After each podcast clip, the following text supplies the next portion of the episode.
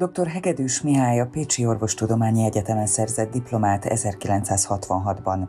Sokáig a Bajai Városi Kórház szülészetnőgyógyászati osztályán dolgozott, majd 1978-ban költözött Hévízre, ahol körzeti orvosként, az Alaegerszegi Család és Nővédelmi Tanácsadó vezető főorvosaként, valamint Nemesbük házi orvosaként és foglalkozás egészségügyi szakorvosként ismerik az emberek. Munkája során külföldi és hazai kongresszusokon vett részt és tartott előadásokat, magyar és külföldi szakfolyóiratokban tudományos közleményeket jelentetett meg. Politikusként a rendszerváltás kezdetén 1989-ben létrehozta a Független Kisgazdapárt Hévízi szervezetét. Hévízen 1994 és 2002 között önkormányzati képviselőként dolgozott, és tagja volt az Alamegyei Önkormányzati Közgyűlésnek, valamint az 56-os Magyarok Világszövetségének. Tisztséget töltött be a Magyar Orvosi Kamarában, és elnöke volt a Vöröskereszt Hévíz városi szervezetének. 1998-ban a Kisgazdapárt országos listáján került be országgyűlési képviselőként a parlamentbe, ahol az egészségügyi bizottságban vállalt szerepet 2002-ig. Hévízváros sport életében is jelentősen kivette részét, mindig is rajongott az asztali teniszért. Négy gyermek édesapja és hat unoka, boldog nagypapája.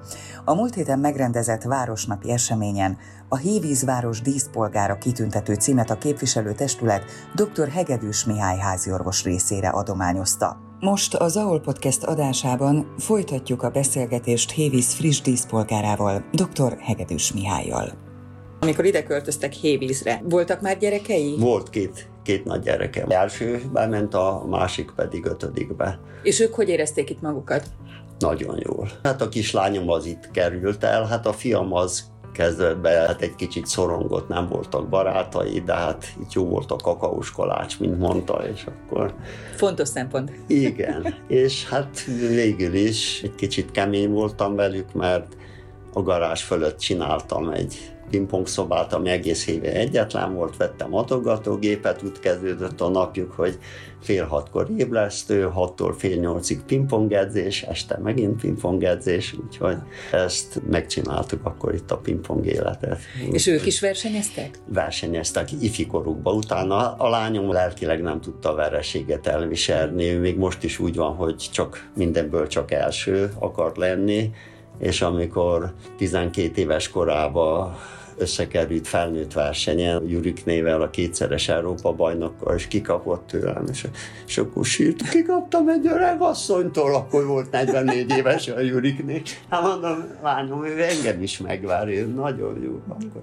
De és akkor még kedden is sírt, ha kikapott szombaton, és akkor mondtam, hogy hagyjuk abba, mert valójában ő sokat örökölt tőlem, mert már van négy vagy öt egyetemi diplomája, öt felsőfokú nyelvvizsgája, és 49 éves korába kezdett el szapozni. Tudja, ez a deszkán való állva vezetés, Igen. felnőtt magyar bajnok, két hete nyerte meg a skandináv bajnokságot az északi tengeren, ahol 14 méteres hullámokba, három fokos hideg szélbe, most ott már első. Hát, hát gratulálok. A fotóművésztől kezdve egy ilyen nagy újrakezdő sok minden csinál. Hát a fiamat kevésbé érdekelte, de csinálta végig, jó eredményekkel, aztán harmadikos gimnazista korában megkérdezte, apu, egyetemre menjek, vagy pingpongozzak? Hát erre csak egy válasz volt, hogy fiam tanuljál. Hát nem mondhattam neki azt, hogy hát ő közgazdász, a legutóbbi diplomája az a Nemzetvédelmi Egyetemen a biztonság politikai szak, hát én nem is tudom, mi van ez mögött, sok minden. Most legutoljára, most Grúziában van a nagykövetségen kereskedelmi atasé, azt hiszem most. Hát ő maradt politizáláson, ő is volt országgyűlési képviselő, mint az apja, Irigye. Mondtam neki, fiam, nem érdemes, de... Milyen volt országgyűlési képviselőnek lenni, az hogy maradt meg? Ez életem nagy csalódása volt. Igen? Ez nagy csalódás volt. Én, ahogy néztem a politikusokat tévében, minden mondták a latin idézeteket, és figyelj, mondom, mit fogok tanulni, és akkor bekerültem a képviselő testületbe, és akkor láttam, hogy ez nem nyerő. És amikor az a tévében nézett emberek, mikor egy év után is ugyanazt az egy közmondást mondták, mondom, figyelj ide, írok én neked tizet, jó? De kipróbáltam, beleléptem valamibe, hát kipróbáltam, de azért... De akkor nem hiányzik. Nem, nem. Mennyi idő volt az életéből egyébként? Hát a politizálás az kezdődött itt 94-től 90 megyei igen. képviselőtestületben benne voltam, az nagyon hasznos volt, sokat tudtam segíteni a megyei kórháznak a műszerezésébe. Akkor indultam már 94-ben egyéni képviselőként, akkor 84 szavazattal maradtam el a nyertes szoci versenyzőtől másodikként végeztem, 98-ban elindultam, akkor az egészségi munkacsoport vezető országos listán bejutottam, és akkor azt csináltam négy évig, 2002-ben a Fidesz kisgazda koalíció az elveszette a választást, és én akkor még itt voltam helyben képviselő még négy évig, és akkor utána azt is abba adtam, de volt úgy, hogy egy időben voltam országgyűlési képviselő, helyi képviselő. Itt tudtam sokat segíteni a városnak, sok pályázatban. Mindenkit ismer Hévizen? Nem, nem. De az állandó lakosokat? Még azokat sem, mind, mert az állandó lakosok között rengeteg helyiek így hívják, hogy gyűjtment olyan, mint én vagyok, ja, aki értem. nem itt született, és aki nem az én körzetembe tartozik, ide jött pár éve, azokat nem ismerem. Ismerem a saját körzetemet, a saját betegeimet, mind a családtagokat. Ez miben másabb, leginkább miben másabb már körzeti orvosnak lenni? Mint hát ez egy csodálatos dolog. Igen? Ez az mert hát én csináltam szakrendelést, onkológiai rendeléseket, jött minden nap más beteg, akikkel azon is kellett intuíciónak lenni, hogy hogy köszönjek, hogy szólítsam Igen. meg őket. Itt pedig olyan betegek vannak, akik engem választottak. Olyan betegek vannak, akiket én elfogadtam. Tehát valójában mi vagyunk egy 1500 fős család, és nagyon baráti a hangulat itt, segítőkések vagyunk egymással szemben. Én nagyon jól érzem magam, mert érzem a szeretetet, meg a bizalmat. Ez fontos. Emlékszik-e olyanra, hogy volt-e valami más szakmahivatás így a tudatában, hogy esetleg szívesen lenne más? Legkedvencebb tárgyam a történelem volt, azt ott országos versenyen kétszer lettem harmadik. Az is egy érdekes szituáció lett ez a történelem utáni szeretet, mert hát anyasi gyerekként növekedtem, és más olvasni való nem volt, mint a tolnai világlapja, meg a tolnai világtörténelme. Az egy nyolc kötetes, egy fantasztikus, olvasmányos dolog, és én mire középiskolába kerültem, azt majdnem tudtam szóró-szóra.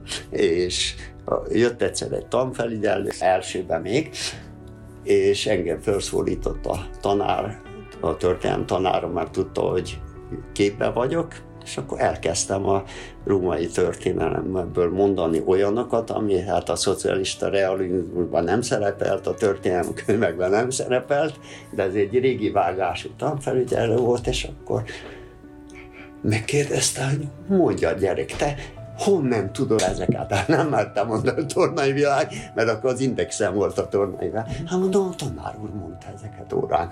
És leesett az állat, de hát az ő nagy elismerés kapott a tárm. Ebből kifolyólag én történelmű többet nem feleltem a gimnáziumoson, de kémiát azt nagyon szerettem, abba, abba is tanulmányi versenyeken jól szerepeltem, és az egyetemen annak nagyon nagy hasznát vettem. A mindennapokban most hogyan szokott kikapcsolódni? Hát van egy két sport, nagy sport szenvedélyem van a sakk meg a pingpong. Hát most a műtétem miatt a pingpongot születeltetem, a sakkot most is csinálom, interneten rendkívül jó programok vannak, nemzetközi versenyek, azokon részt veszek, igyekszem jól szerepelni. Azután hát ott van a család, a gyerekek, ez a két fő kikapcsolódáson, meg az este az úgy telik, hogy az nem a szórakozása, hanem hogy jól elaludjak, a szakirodalom német-angol cikk, most is, és az angolt gyorsan elolvasom, a német az nehéz, azon meg elalszom. és akkor képbe vagyok, mert ahhoz, hogy itt jól érezzem magam, nem csak az ismertségkel, hanem hogy legyen sikerélményem a diagnózisba, a gyógyításba, ez pedig akkor van, ha követem a, folyamatosan a szakirodalmat. És ez a kikapcsolódás. Mit szóltak a családtagok a tegnapi napeseményeihez. Hát büszkék voltak rám. Uh-huh. Büszkék voltak rám, tényleg örültem, hogy ott vannak mindnyáján, hát a, nagy, a legnagyobb unokám az nem tudott eljönni, orvos, Igen. ő lett az egyetlen orvos itt az unokák közül még, de hát remélem lesz, aki követi, hát na, nagyon jól éreztük magunkat. Megünnepelték? Meg, meg egy közös családi ebéd volt, és nagy, nagyon jó volt. Meg tudja nekem fogalmazni, hogy mit szeret Hévízben? Hm. Vagy milyennek látja ezt a várost? Kezdjük azon, hogy amikor idejöttem, úgy éreztem, hogy Svájcba érkeztem. Tehát azok közül a vidéki városok közül, ahol a, hát hogy mondjam, nagyobb volt látszólag a párfegyelem, nagyon kellett figyelni. Hévízen itt azért ez nem volt annyira nyilvános, felszabadultság, hát például meg kellett tanulnom németül. Rengeteg német beteg volt, én nekem az angol nagyon jó ment, a német kevésbé, hát itt meg kellett tanulni velük németül, beszélni, azóta is nagyon-nagyon sok német betegen van és hát a hévízító, meg megteremtettem magamnak azt a tenni szakosztályt, és akkor a gyerekekkel való foglalkozás, a kezdőkkel való, nagyon szerettem velük foglalkozni sportba, és ez nekem nagyon sokat jelentett ez a, az asztali tenisz. Volt egy 12 éves szünetem, amikor teniszeztem, amikor elkezdtem politizálni, nem tudtam versenyek járni, akkor akkor megtanultam teniszezni, akkor azt csináltam. Ezeknek a kupáknak egy része tenisz, Igen, más itt, része itt az. tele vagyunk kupákkal, mert, mert itt ülünk kiszorult, a rendelőbe, ki Kiszorultam otthonról, mert feleségem, amikor átrendezte a lakást, ezeknek nem volt helye, akkor már hazam idejüket nem dobom ki. Úgyhogy Hévizen jó nagyon jó, így nagyon érdekes, van nekem még egy falum, Nemesbük. És amikor az ide kerültem, az egy, igazi összetartó közösség volt, az egy nagy élmény volt a számomra, hogy azokat a betegeket is elláttam. Most már azóta a Nemesbük is lassan olyan lesz, mint Hévíz. Rengeteg az üdülő vendég, akik ide jönnek lakni, ingatlanuk van, tehát már nem az igazi falu. Nem lehet egy csirkét látni az egész faluban, már nincsen. Ön milyennek látja a jövőt? Vagy szokott-e azon gondolkodni, hm. hogy, hogy mi lesz majd? Hát nézze, én a környezetváltozástól félek. Azt tartom, és ezt már úgy tartom, hogy a unokáimra nézve is veszélyes, és ebbe hát igazuk van azoknak a 18. századbeli filozófusoknak, akik mondták, hogy túlvaporodás lesz, ez tönkre fogja tenni a világot, ennek nem tudunk gátat vetni. És nem tudunk, mert éheznek az emberek Afrikába, 100 millió számra éheznek, írtják az erdőket, hogy legyen mit tenni, pusztulnak a terméföldek, és megindul a népvándorlás. Tehát ott, ahol van több száz millió éhező ember, azok megindulnak, ott, ahol kevesebb ember van, van egy látszólagos jólét, hogy a római birodalmat elsöpörte a népvándorlás, bennünket is elfog. Nagyon nehéz ez. Ha igaz, és én abban nagyon hiszek, hogy a Grönland az nem olyan, mint az Antarktisz tenger, hanem az szárazföldön van, kilométer magas jégtömb, jég óriási jégtakaró van, annak negyed része elolvad, az már egy méteres vízszint emelkedést okoz.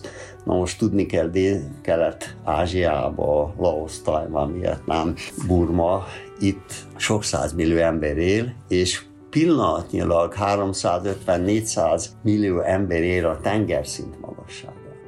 Tehát ha egy métert emelkedik a tengerszint, 50 centit is, 400 millió ember meg fog indulni nem tudnak ott maradni, és hova tudnak menni, észak felé, nyugat felé jönni fognak, és ez a Grönlandnak akár tíz évet jósolnak a tudósok, és az össze fog roskadni, és akkor ez bekövetkezhet. Én ettől félek. A háborúk azok szörnyűek, de az ember tulajdonságával adódnak, hogy gyilkoljuk egymást anyagi haszonért legtöbbször, mint ebben az esetben is. Hát itt semmi másért nincs most Ukrajnában háború, mert az a háttérhatalmaknak, a fegyvergyárosoknak kell a pénz, el kell tölteni a fegyvereiket, újak kellenek, és ez lesz. De nem ez a nagy. Az a nagy, a népvándorlás, az új népvándorlás lesz a következő. Van hat unokája. Milyennek látja az ő generációjukat, az ő nemzedéküket? Hát én, én meg vagyok döbbenve róluk, hogy mennyivel több lehetőségük van a tanulásra, A másik negatív, hogy mennyivel kevésbé használják ki, mint mi az én gyerekkoromban azt a keveset, mert nekem a könyv volt, ő nekük ott az internet ami mindent megtalálnak, de az azért baj, hogy az internettel együtt megtalálják a játékot. Én meg vagyok döbbenve, hogy az egyik lányom készül érettségére, a kötelező olvasmánya, az egri csillagok, ami nekem hát egy ABC volt, van egy zanza, hat oldalas, vagy öt oldalos zanza, azt elolvassa, letölti, beírja a dolgozatba, és megvan. Ugyanakkor hát zseniálisan okosak informatikába, sok mindenbe, sokat tudnak. Összegezve a tárgyi tudásuk lehet, hogy több, mint a miénk volt, de hát nem olyan mély lehet, hogy felületesebb, nem rosszabbak, mint mi vagyunk. Aha, gondolom voltak az életében azért olyan szülések, amelyek nagyon emlékezetesek. Ilyen történetek vannak az életében? Vannak, persze. Van, vannak, hogy ne lennének betegei. Most is sokan megkerestek még, akiket operáltam annak idején, akinek a szülését is vezettem, a megszültek már szintén majdnem nagymamák. Uh-huh. Tehát egy, ez egy régi világ, de csodálatos élményeim. De talán az egyik legérdekesebb, legszebb élmény, hogy áthívnak a sebészetre, konzíliumra, egy 54 éves betegnek, aki vesegörcsökkel jön föl, nagyon nagyok a fájdalmai. Megnézem, hát látom, domborodik a lepedő, sebész nem nézte meg, felemel lepedő, valami folyik, megnézem, hát egy szülés előtt álló anyuka, aki soha teherben nem esett, egész életében küzdött azért, hogy terhes legyen, nem jött össze neki. És 54 éves korában összejött, és, és ő akkor tudta meg tőlem ott a sebészeti ágyat, reggelre csodálatosan megszűnt egy gyönyörű kislány, három és fél kilósat, és reggel jön a férje toporog a folyosón, hát mondja, agyútusó, hogy lehet az, hogy epeköve van a feleségemnek, hát miért itt van a szülés? Hát mondom, megszületett az epekő, mondom, van egy lánya, és a, a férfi úgy egy lépcsőfokkal lejjebb állt, mint én, összecsapta a kezét, hát az nem lett, megcsúszott, és segre jut. Hát ettől az élményt, hogy jött epeköveket nézni, és lett egy kislánya. Hát ez egy csoda, szakmailag nem tudunk megérteni. Igen. És 54 éves volt? 54 éves, és akkor esett terve először. De ugye nagyon kitolódtak a szülések. Nagyon. Uh-huh. Szülészet szempontjából nem jó, mert az ideális az nem változott most, az a 20-23-24 éves kor első szülése az az ideális. De most már az 30 év után eltolódik, és hát most már vannak különböző trükkök, a mesterséges megtemékenyítése akár 50 éves kor fölött is lehet, ugye nagyon-nagyon rizikós, de lehet produkálni gyereket, de valójában az van, hogy 30 éves korra szinte sokszor az első gyerek, egyetemi diploma, lakás, lehetőségek megteremtése, és akkor később jön. Ez nem olyan jó. Én nekem olyan jó érzés az, hogy az első gyerekem 22 éves volt, amikor nagyfiam megszült, és annak a nagyfia az már két éve orvos, és még én is orvos vagyok, és ő úgy vállalt ügyeletet, hogy én elvállaltam, hogy éjjel-nappal, amikor ügyel, telefonos konzultáció van, tudok segíteni, és ez klassz dolog. Hát igen, mert nyilván jobban összeérnek a, a generációk, igen. sokkal közelebb igen. tudnak egymáshoz élni korban, igen. ami ugye azt jelenti, hogy tudnak segíteni is egymásnak. Igen. Doktor úr, mi az, amit ön kívánna saját magának? Most, hogy megvan ez a díj, mi az, amire még vágy? Hát nézze, ez, amire sose vágytam. Tehát ebbe az az érdekes, hogy én nem vágytam, én megkaptam azért, mert amit olyat csináltam, amit egész életemben szerettem. Szeretem a betegeimet, a sportot, a versenyeket, a kihívásokat. Ezt, ezt mindig nagyon szerettem, és ez valahogy ezzel járt ez a kitüntetés, hogy ezeket jól csináltam, és nekem a mi szórakozás azért nagyjából mindig mások hasznára tudtam csinálni, akár a sportot, a gyerekekkel való foglalkozást, a versenyzést, a versenyek szervezését, a betegeknek a minél jobb szinten való ellátását, ez, nekem ez öröm volt, élvezet volt, tehát eszemben nem jutott, hogy én valaha is kapja kitüntetés. Jó, ezek a kupák jól estek ott, már vége volt a versenynek, a markomban nyomták, és akkor néztem, na öcskös, most megvertelek. És visszavágtam, ezek ilyen rövid örömek. Meg talán konkrét dologért jártak, Igen, ugye? igen, Mert azért igen. ez a díj mégiscsak egy életutat fog Igen, közre, igen, nem? aminek rossz vége is van. ami közel áll az életút végéhez. Tehát ez a, ez a rossz benne, de valójában én, engem ez nem érdekel soha, hogy mit kapok valamiért, amit szeretek csinálni, nekem maga a cselekvés a lényeg. És nyilván előfordult, amikor rossz úton is jártam, nem a legjobbat csináltam, de akkor is igyekeztem megcsinálni. Attól jobb érzés nincs, amikor egy jól diagnosztizált beteg bejön, egy jól kezelt beteg bejön, és megköszöni. Ez, ez a legjobb. Doktor úr, én a beszélgetést köszönöm, és akkor kívánok önnek még tartalmas éveket.